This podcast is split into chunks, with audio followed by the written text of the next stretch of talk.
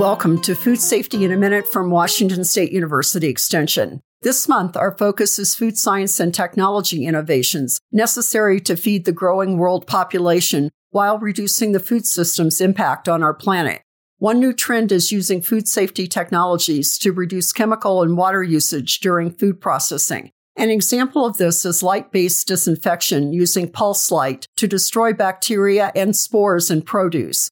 Short, intense pulses of broad spectrum wavelengths are applied to the surface of apples, blueberries, strawberries, lettuce, oranges, and carrots. There are many potential benefits for processors and consumers. For processors, the system could reduce energy cost and chemicals. For consumers, pathogens causing foodborne illness are controlled without chemicals, and spoilage bacteria are destroyed, increasing shelf life. This is Susie Craig.